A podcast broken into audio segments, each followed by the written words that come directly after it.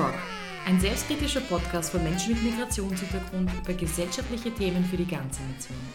Wir warnen vor, wir sind nicht immer politisch korrekt, aber unser sonderbarer Humor ist nie respektlos gemeint. Herzlich willkommen zu einer neuen Folge. Ähm, hier anwesend mal wie immer Maggie und Toto. Sag einmal Hi. Hallo. Und ähm, ich möchte euch jetzt kurz unser heutiges Thema vorstellen mit dem Titel Amos arrangierter Pfeil.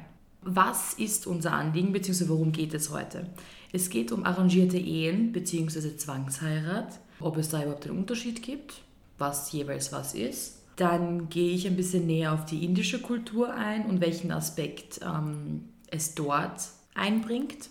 Und ich habe gehört, leider, beziehungsweise Gott sei Dank noch nicht was, aber die Maggie wird uns dann eine oder zwei, mal sehen, rührende Geschichten erzählen. Ich bin mhm. gespannt, was da auf uns zukommt. Vor allem, ja, was da, was das da für Geschichten gibt. Kurz zu Beginn, Maggie, wäre für dich eine arrangierte Ehe eine Möglichkeit? Wäre das für dich irgendwie realistisch? Ich muss sagen, ich habe nicht, noch nie drüber nachgedacht, deswegen fällt es mir jetzt schwer, so eine konkrete Antwort zu geben. Mein erster Gedanke ist natürlich nein, mhm. weil ich möchte mir natürlich den Partner aussuchen, den ich liebe und selber aussuchen. Aber ich denke mir, vielleicht wenn ich aus einer Kultur komme, wo das normal wäre und es wirklich einvernehmlich ist, vielleicht ist es gar nicht so schlimm, wie man sich vorstellt. Oder? Ich weiß nicht. Ich weiß nicht, stellt man sich es schlimm vor? Also wie gesagt, ich persönlich möchte mir natürlich meinen Partner selber aussuchen Und du? Ich muss ehrlich sagen, ich habe, wie viele andere wahrscheinlich, hinter arrangierter Ehe sofort als nächsten Gedanken, der mir eingeschossen ist, Zwangsehe gesehen. Mhm. Einfach aufgrund dessen, dass ich mir, so wie du es vorher gesagt hast, nie wirklich Gedanken darüber gemacht habe, weil ich das mhm. von meinem kulturellen Aspekt her nicht irgendwie einbringe. Also es war nie Thema. Habe mich jetzt aber aufgrund dieser Folge natürlich intensiver damit beschäftigt und bin zu dem Schluss gekommen, ja, es wäre für mich eine Option. Ja. Es gibt eine Menge Menschen, die so ihr Liebesglück gefunden haben. So ist es. Ähm, bringt mich jetzt zum nächsten, beziehungsweise zu meinem Part dieser Folge. Wie gesagt, ich habe mich damit beschäftigt und herausgefunden, dass es in vielen Kulturen, sogar bei uns in Österreich vor nicht ganz so langer Zeit sogar üblich war. Mhm. Äh, in einigen Kulturen ist es noch aktuell. Also zum Vergleich bei uns in Österreich ist vor ca. 150, 160 Jahren hat es damit aufgehört, mhm. dass es so wirklich üblich ist, mhm. weil da natürlich die Romantik ins Spiel gekommen ist. Mhm. Und es war jetzt nicht mehr dieselben, also es waren nicht mehr dieselben Gegebenheiten, beziehungsweise war es ein viel größerer Aspekt, wirklich dieses Verlieben und das Ganze, mhm. als vorher waren die Motivationen eher ökonomisch, beziehungsweise also jetzt ein bereits bestehender Betrieb, zum Beispiel ein Bauernbetrieb oder mhm. ähm, ein Handwerksbetrieb, dass er weitergeführt wird. Mhm. Und ja, da aufgrund dessen hat sich das bei uns verändert. Heutzutage in Österreich, ich behaupte, überhaupt nicht mehr vor, vorhanden. Und in einigen Kulturen ist es immer noch gang und gäbe. Äh, ich möchte auf das Thema Zwangsehe nicht so viel eingehen. Ich, Maggie hat das schon angekündigt bei mir vorher im Gespräch. Sie wird näher darauf eingehen. Weshalb ich beim Thema arrangierte Ehe bleiben werde. Was mir als erstes irgendwie eingeschossen ist, ist Indien, mhm. zu dem Stichwort. Weil, also ich habe hier und da ein paar Bollywood-Filme gesehen. Beziehungsweise ich hatte auch eine ähm, Schulkollegin, die Inderin war. Von da sind eigentlich meine einzigen, also meine einzigen Erfahrungen mit der indischen Kultur. Ich habe nie weitere Berührungspunkte gehabt. Mhm. Also bevor ich jetzt näher auf das Thema eingehe, möchte ich nochmal klarstellen, arrangierte Ehe und Zwangsehe, es gibt natürlich einen ganz, ganz wichtigen Unterschied, nämlich Maggie hat das Stichwort schon genannt, einvernehmlich. Also in Indien zum Beispiel ist es üblich, dass ähm, die Eltern des Kindes mehrere Partner oder potenzielle Partner vorstellen mhm. und dann natürlich das Kind die Möglichkeit hat, auch abzulehnen, beziehungsweise mhm. eben die Option, das mehreren auszuwählen. Mhm. Die Hintergründe sind meist dieselben, wie auch bei uns in Österreich war vor 150, 160 Jahren. Ähm, unter anderem aber auch vielleicht zum Beispiel die Sicherstellung der Jungfräulichkeit bis zur Ehe. Mhm. Also Sicherstellung, aber es ist halt dort mhm. gang und gäbe, dass man Weißt du zufällig, ob man diese potenziellen Partner dann so quasi daten darf? Ich nehme an, dass die sich Ja. treffen, Ich glaube auch, ja. bevor sie eine... Weil wenn sie eine Wahl hat, wird sie das nicht sofort entscheiden können, wenn sie jemanden nur sieht, ja. Also ich kann mir nicht vorstellen, dass ihre Eltern ihr Handy nehmen, sich Tinder installieren und dann sagen, schaut der, der oder der und dann suchst du aus.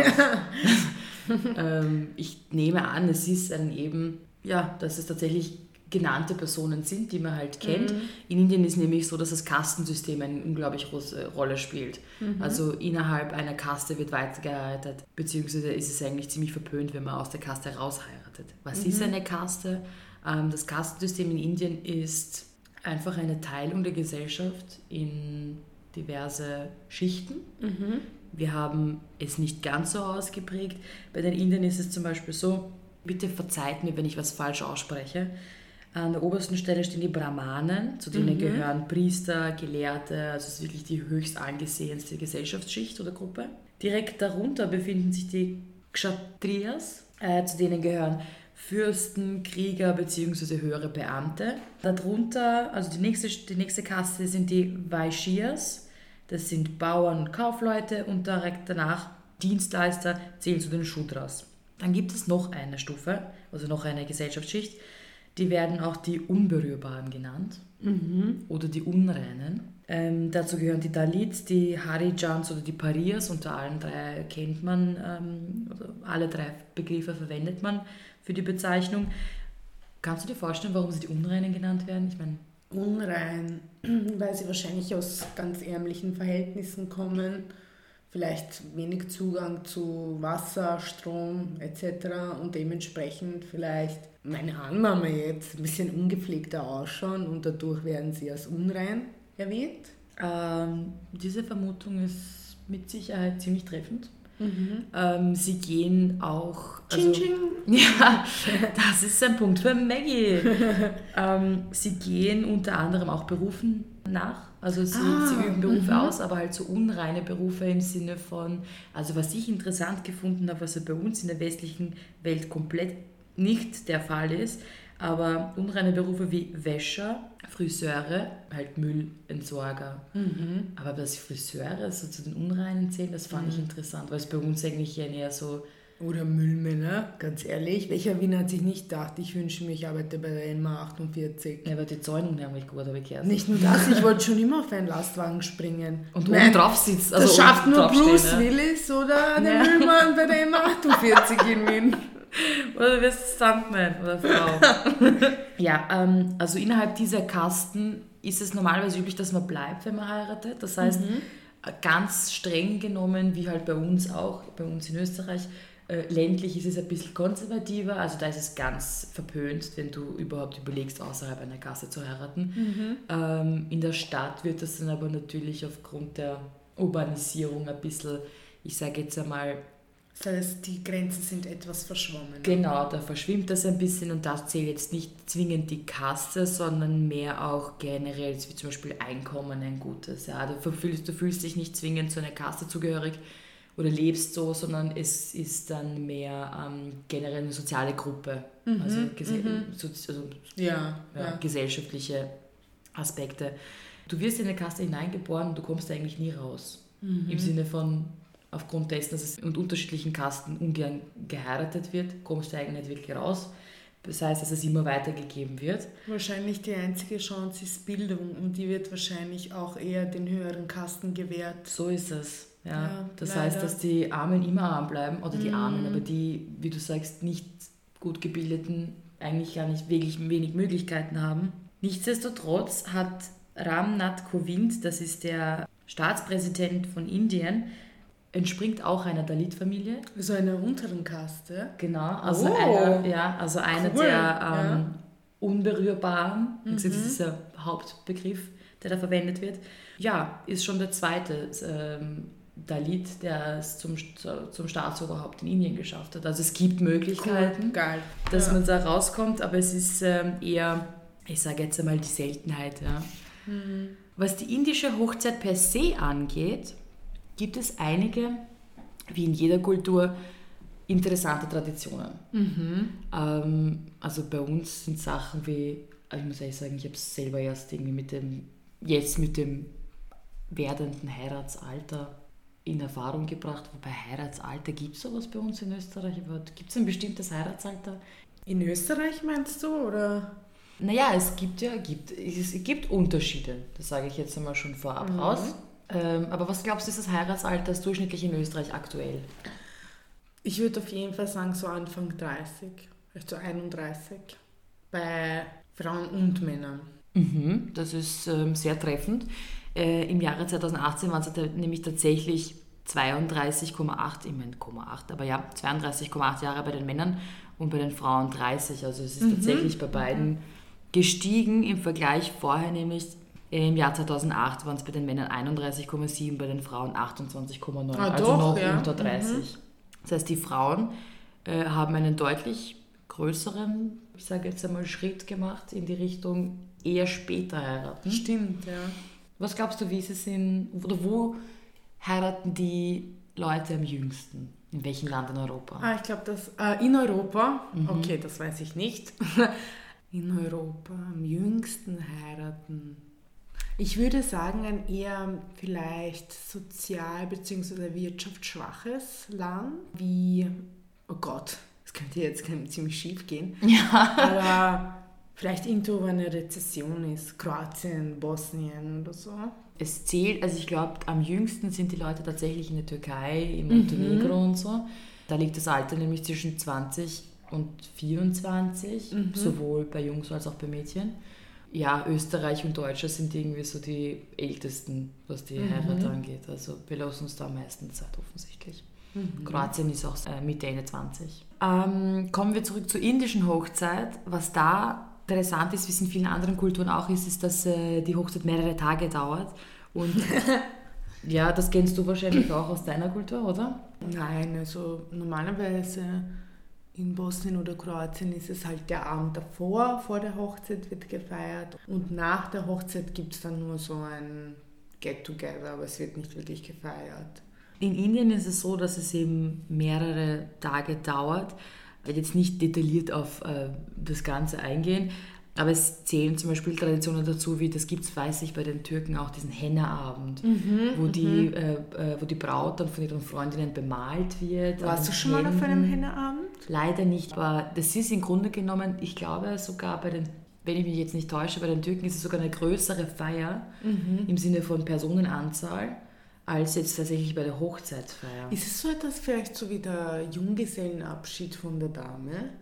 Könnte man Im, wahrscheinlich. Im traditionellen Sinne. Könnte halt. man wahrscheinlich so deuten, ja. Mhm. Also bei, ich jetzt mit bei der indischen Hochzeit zu bleiben, eben sie ist mit ihren Freundinnen, die bemalen dann Hände, mhm. ähm, Knöchel und äh, Füße und geben halt noch so Tipps mit, weil sie ist ja meistens noch Jungfrau, so Tipps quasi mit für die dann Hochzeitsnacht. Was ich lustig gefunden habe, ist, ich habe irgendwo gelesen, dass also der Bräutigam dann in der Hochzeitsnacht auf den Körper seiner Braut suchen muss, wo sein Name geschrieben wurde. Oh, das, das ist ziemlich sexy. mhm. ähm, ja, zusätzlich dazu fand ich auch sehr interessant und eigentlich echt nett, dass die Frau, solange das Henna sichtbar ist, nichts im Haushalt machen muss. Mhm. Also so zwei bis drei Wochen, sage ich jetzt einmal, hält was und äh, ja, die Zeit darf sie halt dann tatsächlich entspannt mal eher an den Haushalt schupfen lassen, in der Hoffnung, ich, weil ich hoffe, dass es er übernimmt. Ja. äh, sonst macht es ja keinen Nein. Spaß. Was auch sicher jeder irgendwie mit Indien in Verbindung bringt, ist dieser Punkt zwischen den zwei mhm. Augenbrauen. Ja. Äh, meistens ist es ein roter Punkt. Das nennt sich Bindi, mhm. dieses Stirnzeichen, kommt von Bindu, was Tropfen bedeutet. Kann eine Bemalung sein, kann aber auch ein Schmuckstück, ein aufgeklebtes sein. Mhm. Und das stellt dar, aufgrund dessen, dass es eben zwischen den Augen ist und eben zwischen den Augenbrauen so auf untere Stirnhöhe, stellt das dritte Auge dar, das auch nach innen sehen kann. Total süß eigentlich. Oh. Ähm, also halt Sachen wahrnimmt oder sieht, die in normalen mit den Sinnen nicht wahrzunehmen sind. Schön. Also quasi wie in die Seele schauen oder mhm. was über, Übernatürliches in, in die Richtung diese besonderen Bindis, die die Braut bekommt, das ist so, kriegt sie auch mal über die Augenbrauen mhm. entlang, bekommt sie eben für die Hochzeitsfeier, das soll ihr besonderen Segen und Schutz geben und ihr Glück bringen. Ja, was nicht wegzudenken ist, glaube ich, von einer indischen Hochzeit, ist Musik und Tanz. Also das ist, glaube ich, wie mhm. bei uns Jugos zum Beispiel, auch bei den Türken genauso. Türkische Hochzeit habe ich, also Hochzeit habe ich sogar schon miterlebt. Nicht viel anderes gemacht, außer getanzt. Also es kommt tatsächlich so ein Snack zwischendurch einmal und dann gehst du wieder tanzen. Kennt ihr sicher aus einem Bollywood-Film oder so. Also ich finde da zum Beispiel von Gaia Jana, falls ihr ihn kennt, der hat das eine lustige Erzählung, wo er sagt, ja, das findet er so witzig, dass das eigentlich die ganze Zeit darum nur geht, dass getanzt wird in diesem Bollywood-Film. Er sagt, du, du siehst so eine Szene am Markt, da sagt der Händler zum, zum potenziellen Käufer, fünf Rupien für den Fisch, nein, drei, nein, fünf. Und auf einmal fängt die ganze Szene an. Alle schmeißen alles, was sie in der Hand haben, aus der Hand und fangen an, da, da, da, da, da, und fangen an zu tanzen. Herrlich, also stelle ich mir das ungefähr vor. Ich glaube, ich muss jetzt hier kurz wieder darauf zurückgreifen. Ich habe ja schon gesagt, ich habe eine, die hauptsächliche Zeit meiner beruflichen Karriere in der Hotellerie gearbeitet, unter anderem auch an der Rezeption und bin da schon den ein oder anderen Inder begegnet oder Inderin. Und äh, falls ihr das schon einmal gemerkt habt, die tun auch, ich glaube, die tanzen, die hören nie auf mit dem Tanzen, weil die wackeln immer so hin und her im Kopf. und mir ist das einmal passiert und das ist mir nicht aufgefallen, das hat eine Kollegin nachher gesagt dass ich halt dann während dem Reden, während ich ihm erklärt habe, wann und wo das Frühstück zu finden ist, auch mit meinem Kopf so hin und her oh gewackelt habe. Ja, der hat sich sicher gedacht, du verarschst der hat sich, Ja, das ist das Schlimme. Der hat sich wahrscheinlich gedacht, was für eine blöde Kuh, die verarscht mich da gerade voll. Äh, aber es passiert einfach, es ist so irgendwie ansteckend. gerade, dass du nicht mit dem Rhythmus mitgehst. Das zu der arrangierten Ehe bzw. zur Hochzeit in Indien Hauptsächlich werden die Partner, die potenziell von den Eltern oder der Familie vorgeschlagen werden, muss natürlich auch deren ähm, Vorstellungen entsprechen. Die meisten, hoffe ich sehr, zahlen bei der Hand, aber sind einvernehmlich, also arrangiert mhm. und nicht zwangs, also zwangsverheiratet. Ich habe aber die Befürchtung, dass die Zahlen doch recht hoch sind und vielleicht sogar auch Minderjährige dabei sind. Mhm. Ähm, Kultur und Bräuche spielen bei den Indern eine große Rolle. Auch bei der Partnerwahl. Auch bei der Partnerwahl, genau. Mhm. Ja, cool. Danke für deinen Teil. Dann würde ich jetzt mal einfach starten. Ich erzähle euch nämlich Geschichten über Zwangsheirat. Dieses Thema ist mir während meiner Recherche wirklich sehr nahe gegangen. Es war sehr schwer, nicht ständig zu heulen. Vor allem als Frau, finde ich, hat man irgendwie so eine spezielle Empathie, einfach wenn es um andere junge Frauen geht. Mhm.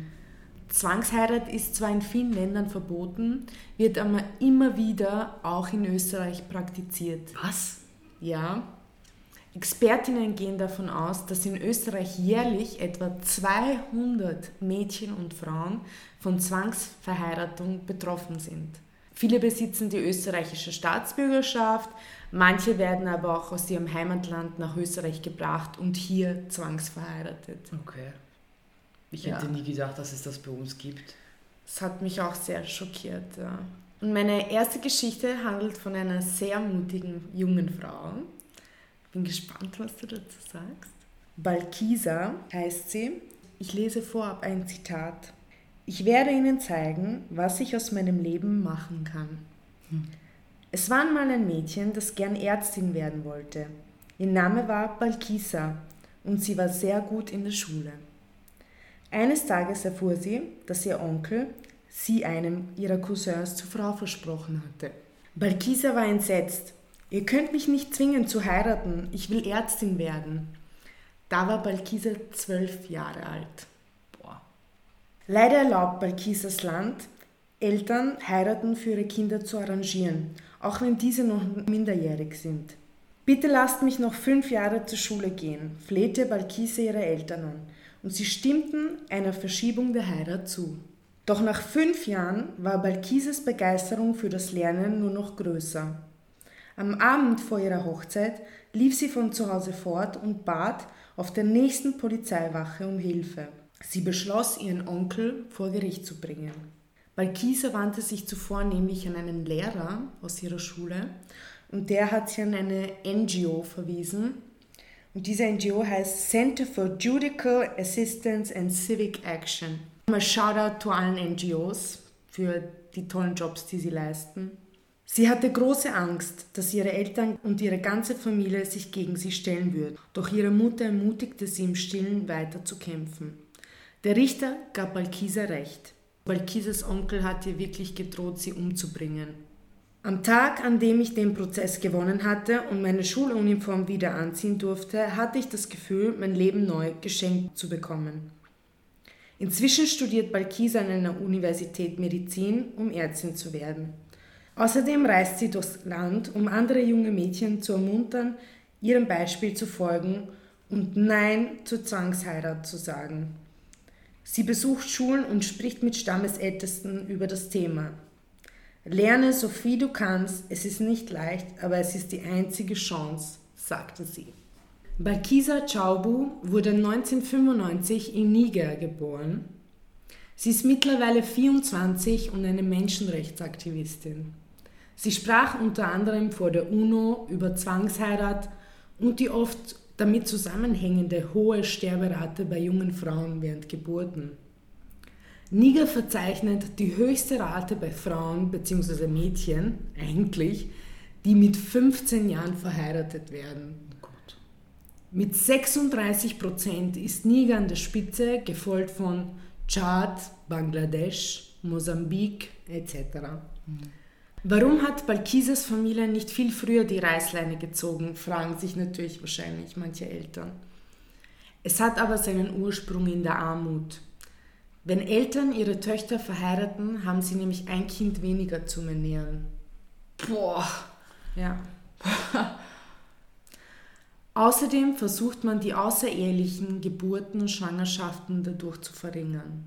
Mhm. Also quasi, desto früher du deine Tochter verheiratest, umso weniger ist die Chance da, dass sie Schande über die Familie bringt, indem sie schwanger kind. wird. Genau. Mhm. Bei einer Bevölkerung von circa 21 Millionen und was auch ganz krass ist, die Geburtenrate in Niger pro Frau liegt bei sieben Kindern. Und durch diese eben ständig wachsende Bevölkerung ist Armut natürlich weiterhin ein Thema mhm. und immer präsent. Und dadurch ist auch ähm, die Zwangsheirat bei Kindern, vor allem Mädchen sind davon eben betroffen, ein bleibendes Problem. Mhm. Wie bereits erwähnt, setzt sich Balkisa heute gegen Zwangsheirat bzw. arrangierte Ehen ein und möchte anderen jungen Frauen eine Stimme verleihen. Für meine Recherche zu dieser wunderschönen Geschichte habe ich auch eines meiner Lieblingsbücher verwendet. Das Buch heißt Good Night Stories for Rebel Girls und es geht um 100 außergewöhnliche Frauen. Und dort habe ich eine weitere tolle Frau entdeckt, die auch zu unserem heutigen Thema passt. Und zwar heißt sie Sunita Alizadeh. Sie ist eine junge afghanische Rapperin, Rapperin, Rapperin, die mit zehn Jahren erfahren hatte, dass sie bald an einen Bräutigam verkauft wird. Das muss man sich mal vorstellen, mit zehn. Mit zehn sagte jemand Dodo, du wirst an jemanden verkauft und du wirst ihn heiraten. Ich glaube nicht, dass es da, das checkst ja noch nicht, was da dahinter Nein. steckt. Wie bei Balkisa hatte auch diese Familie natürlich einen finanziellen Grund. Ja. Für ihren Bruder wollte man eine Braut kaufen und durch den Verkauf von Sunita an ihren Bräutigam würden sie eine zukünftige Frau für ihren Bruder finden. Ja. In Afghanistan brachte der Krieg aus und Sunita und ihr Bruder mussten fliehen. Das war so quasi der Krieg, also etwas noch Schlimmeres war quasi ihre Rettung. Hat sie, hat sie erlöst, ja. Die beiden lebten dann in einem Flüchtlingscamp im Iran und konnten dort zur Schule gehen. Dort konnte sich Sonita ihrer Leidenschaft widmen, der Musik. Doch als Sonita 16 wurde, kam ihre Mutter erneut und wollte sie wieder nach Afghanistan zurückholen. Sie hatte nämlich einen Bräutigam gefunden, der den Brautpreis bezahlen wollte. Also die Mutter hat quasi nicht aufgegeben. Sonita gab sich diesem Schicksal nicht einfach her. Sie schrieb einen Song und lud den auf YouTube hoch. Der Song heißt Bride for Sale, also Braut zu mhm. kaufen, und wurde ein Riesenerfolg. Dieser Erfolg verhalf ihr zu einem Musikstipendium in den Staaten. Wo sie hoffentlich weit weg genug davon. Also, genau. Ja. Und äh, Bride for Sale hat 1,2 äh, Millionen Aufrufe auf YouTube. Voll krass. In der USA konnte sie dann ihrer Leidenschaft nachgehen. Sie sagte, in meinem Land sollen Mädchen den Mund halten, aber ich wollte die Worte, die aus meinem Herzen kommen, anderen mitteilen. Sunita ist heute 23 Jahre alt Das ist eigentlich voll arg, oder? Wie Beide jung? Frauen, also die eine ist 24, die andere ist 23, nicht so weit von uns. Und beide Frauen haben so viel erlebt, ja. Mhm. In dem Song eben Bride for Sale gab es eine Zeile, die ich sehr mutig fand, ja. Ich wünschte, du würdest den Koran nochmal lesen. Ich wünschte, du wüsstest, es heißt darin nicht, dass Frauen zum Verkauf stehen. Ihre Eltern attackiert, den Koran falsch zu interpretieren, ja. Ich fand das unglaublich mutig, ja. Ich glaube, das ist eine der ärgsten Sünden oder eine der ärgsten Sachen, die du begehen kannst, dass du deine Familie öffentlich ähm, in den Schmutz ziehst, indem Mhm. du sagst, ja, du hast offensichtlich keine Ahnung, wie es gemeint ist, was im Koran steht. Also Mhm. das ist super, super mutig, ja. Und diese beiden Geschichten sind mir unglaublich nahe gegangen, weil es hier eben um zwei Frauen geht, die ungefähr in unserem Alter sind und die schon mit 10 und 12 erfahren haben, dass sie an jemanden verkauft werden, den sie heiraten müssen und keine Wahl haben. Was ich eben bei Balkisa so toll fand, ist, dass ihr ihre Bildung so wichtig war, dass sie bereit war, wirklich ihr Leben dafür zu opfern, ja. Weil ihr Onkel hat gedroht, sie umzubringen. Mehrmals, ja. Das ist eine Frage, die ich mir jetzt während der Geschichten gestellt habe, ist, was, wenn du sagst nein? Ich meine, das ist wahrscheinlich dann, also das, ich glaube, das Beste, was dir passieren kann, ist, dass du von, von der Familie nur in Anführungszeichen verstoßen wirst und nicht gar dein Leben glauben musst, oder? Ja, also ich glaube, dass das Nein ist eben in den verschiedenen Kulturen. Also Balkisa ist aus Niger, dann Sunnita ist aus Afghanistan. Ähm, die haben einfach teilweise so traditionelle Werte, wo eben, so wie du es gesagt hast, die Familie einfach oder das Familienoberhaupt, die Mutter oder der Vater einfach quasi über dein Leben entscheidet. Ja. Genauso eben, wen du heiratest und wann du heiratest. Und ich glaube, ein Nein, das zwar, hat man in beiden Fällen gesehen, beide Frauen haben versucht, durch Dialoge mit ihren Eltern das zu unterbinden, aber das ist einfach nicht genug in diesen Kulturen. Und Balkisa hatte eben einen großen Vorteil, dass sie diesen tollen Lehrer hatte, der sie unterstützt hat und gesagt hat, schau mal, da gibt es eine NGO, die unterstützt dich beim Rechtsbeistand. Ja. Sunita hatte das Pech und das Glück, dass ein Krieg ausgebrochen ist und sie wieder an Bildung rangekommen ist in einem Flüchtlingscamp und sich hier weiter eigentlich an ihre, um ihre Leidenschaft kümmern konnte. Und wahrscheinlich hat ihr das, nehme ich an, nochmal so die Power gegeben. Weißt du, was ich meine? Dass sie im Flüchtlingscamp im Iran wahrscheinlich nur Musik machen wollte, hat sie das vielleicht ähm, fokussierter gemacht, an ihr Ziel und ihre Träume zu denken. Ja? Und diese zwei Frauen sind unglaublich mutig, dass sie sich das getraut haben. Und meiner Meinung nach sind sie unglaublich stark, ja? dass sie für so viele andere Frauen jetzt ein Vorbild sein Genau. können, weil sie gesagt haben, ich opfere nicht meine Bildung oder meine Träume für die Traditionen meiner Eltern. Ja? Was mir aber geholfen hat bei der Recherche eben, man hört immer, eben Niger, 36 Prozent der Frauen ähm, werden mit 15 Jahren verheiratet, also nicht Frauen, Kinder, ja. Und dann denke ich mir immer, wie kann man das machen und ich verstehe das nicht, etc. Und dann erfährt man eben, dass es eigentlich einen Ursprung hat, der wirklich aus der Armut kommt, ja. Dass die Familien ihre Kinder nicht ernähren können und das quasi ein Weg ist. Und irgendwie konnte ich dann noch ein bisschen mehr Verständnis für diese Kulturen einbringen, warum sowas passiert. Ja.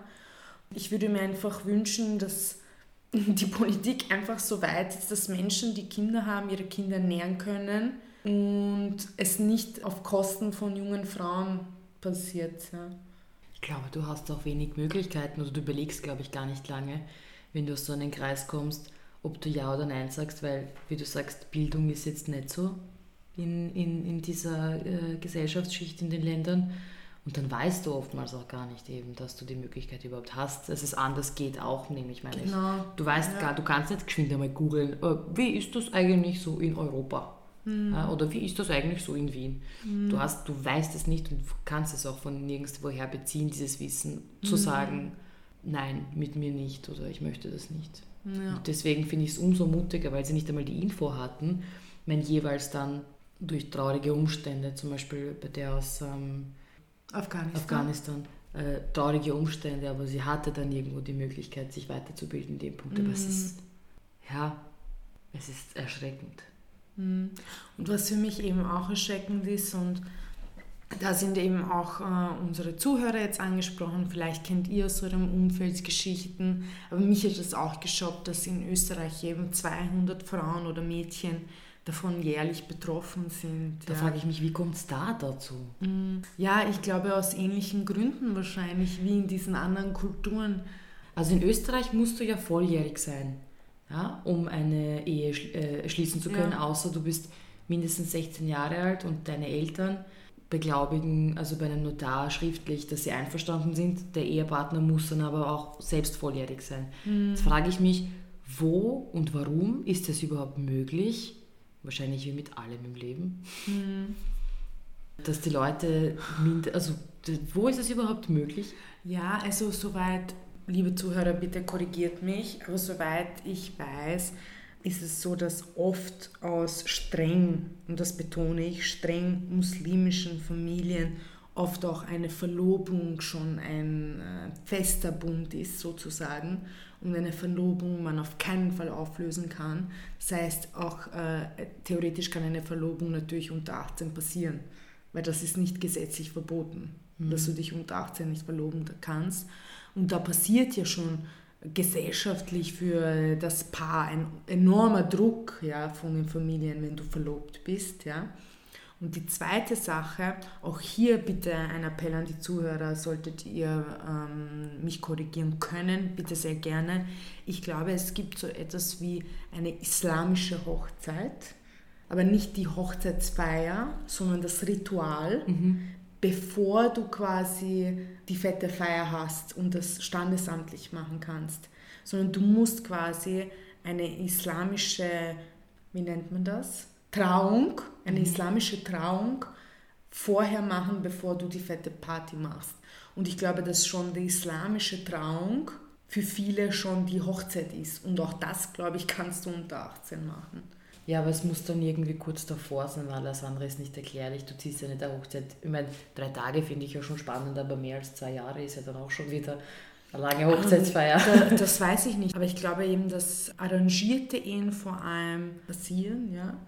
Ob das jetzt äh, Zwangsheiraten auch dabei sind, meine Schätzung ist nur wahrscheinlich. Mhm. Aber ich glaube das schon, dass das ein Thema ist und vor allem eben, wie wir in meinem kurzen Text erwähnt haben, auch meist die Bräute nach Österreich gebracht werden. Mhm. Und hier, und hier zwangsverheiratet werden. Das hat, glaube ich, eben vom Logischen her, denke ich, eben auch ein bisschen diesen Armutsaspekt.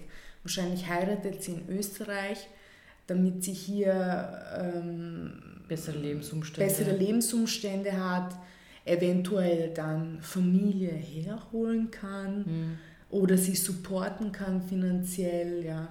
Aber was ich auf jeden Fall bei meiner Recherche entdeckt habe, ist, dass äh, Frauen einfach viel stärker betroffen sind als Männer. Auch Männern passiert das in den Kulturen. Es passiert auch ähm, Männern, die in eine arrangierte Ehe oder Zwangsheirat von den Eltern eben ähm, gedrängt werden, mhm. obwohl sie das vielleicht nicht wollen. Bei Frauen ist halt oft äh, eben das, was ich genannt habe, auch das Zusammenspiel mit vorzeitigen Geburten vor dem 18. Mhm. Lebensjahr. Und was viele vielleicht nicht wissen, ähm, junge Frauen sind natürlich sehr fruchtbar, am fruchtbarsten, aber die Sterberate ist auch am höchsten bei Müttern unter 25. Die äh, UNICEF zum Beispiel haben da auch ganz viele Quellen angegeben, wo Ärzte, Mediziner, Wissenschaftler sagen, dass der Körper einer 15-Jährigen einfach nicht für eine Geburt bereit mhm. ist. Ja. Mhm. Und dadurch kann man sich eben diese Sterberaten erklären. Puh.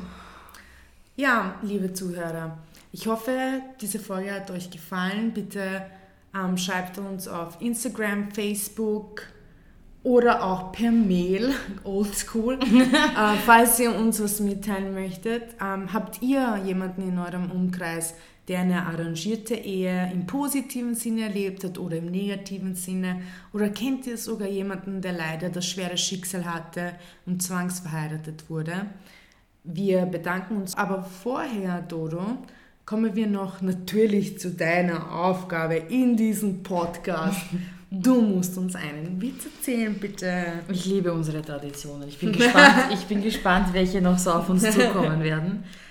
Was passiert, wenn man Cola und Bier gleichzeitig trinkt? Cola und Bier? Durchfall? so ähnlich, man kollabiert. Danke fürs Zuhören. Danke, tschüss. Ciao.